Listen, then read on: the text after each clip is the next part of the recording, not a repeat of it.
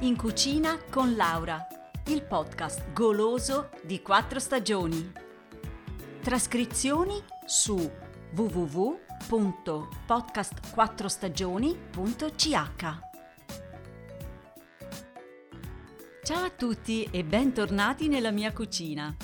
Oggi voglio preparare con voi una specialità che ho fatto per la prima volta la settimana scorsa, in occasione del 6 gennaio. È un pane speciale che si chiama la corona dei Re Magi. Chi erano i Re Magi lo sapete sicuramente tutti. Gaspare, Baldassarre e Melchiorre. Secondo il Vangelo di Matteo, da Oriente vanno a Gerusalemme per adorare Gesù bambino, appunto il 6 gennaio. Questo pane dolce non fa parte della tradizione italiana, ma della Svizzera, dove io vivo. Come potete vedere dalla foto, la corona è composta da vari panini. In uno di questi il panettiere mette un piccolo re di plastica. Il pane viene sempre venduto insieme a una corona dorata di cartone.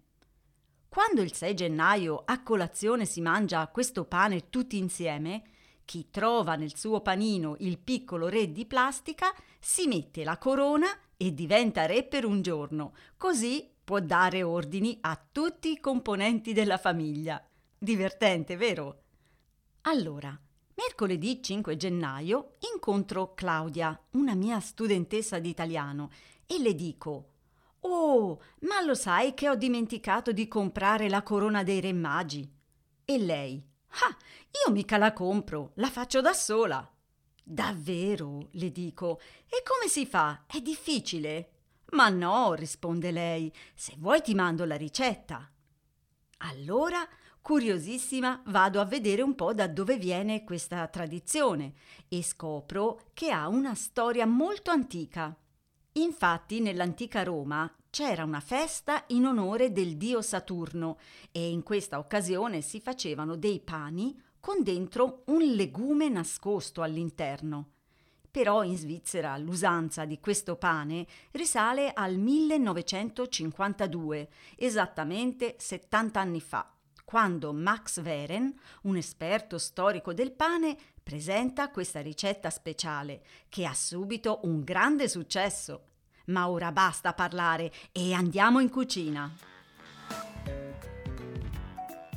Ingredienti 300 g di farina, un uovo, 40 g di burro sciolto, circa 150 ml di latte, mezzo cucchiaino di sale, 60 g di zucchero, 30 g di lievito fresco, la scorza grattugiata di mezzo limone, 50 g di uva sultanina, alcune mandorle tagliate a fettine e una intera, un cucchiaio di granella di zucchero. Ed ecco come si fa. Mettete in una ciotola un po' di latte con il lievito, poca farina e un cucchiaino di zucchero. Mischiate bene questa pastella e lasciate lievitare circa mezz'ora. Dopo mettete in una ciotola il resto del latte, la farina, lo zucchero, il burro, la scorza di limone, i due terzi dell'uovo. Un pochino di uovo servirà per la decorazione la pastella lievitata, l'uva sultanina e il sale. Impastate bene fino a ottenere un impasto molto morbido e umido. Se necessario, aggiungete un pochino di latte. Fate lievitare l'impasto nella ciotola coperta con una busta di plastica o pellicola trasparente per almeno 5 ore in una stanza fresca.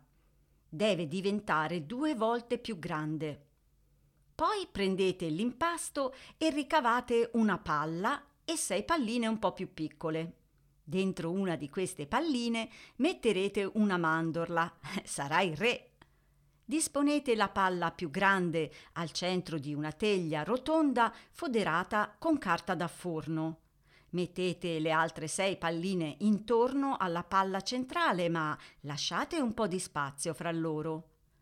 Coprite la corona e fate lievitare ancora per 30 minuti. Dopo questo periodo sbattete il resto dell'uovo e spennellate sopra la torta. Poi decorate con le mandorle e la granella di zucchero. Cuocete nel forno a 190 gradi per 25 o 30 minuti. Mm, sentirete che buono! Buon appetito da Laura e a presto!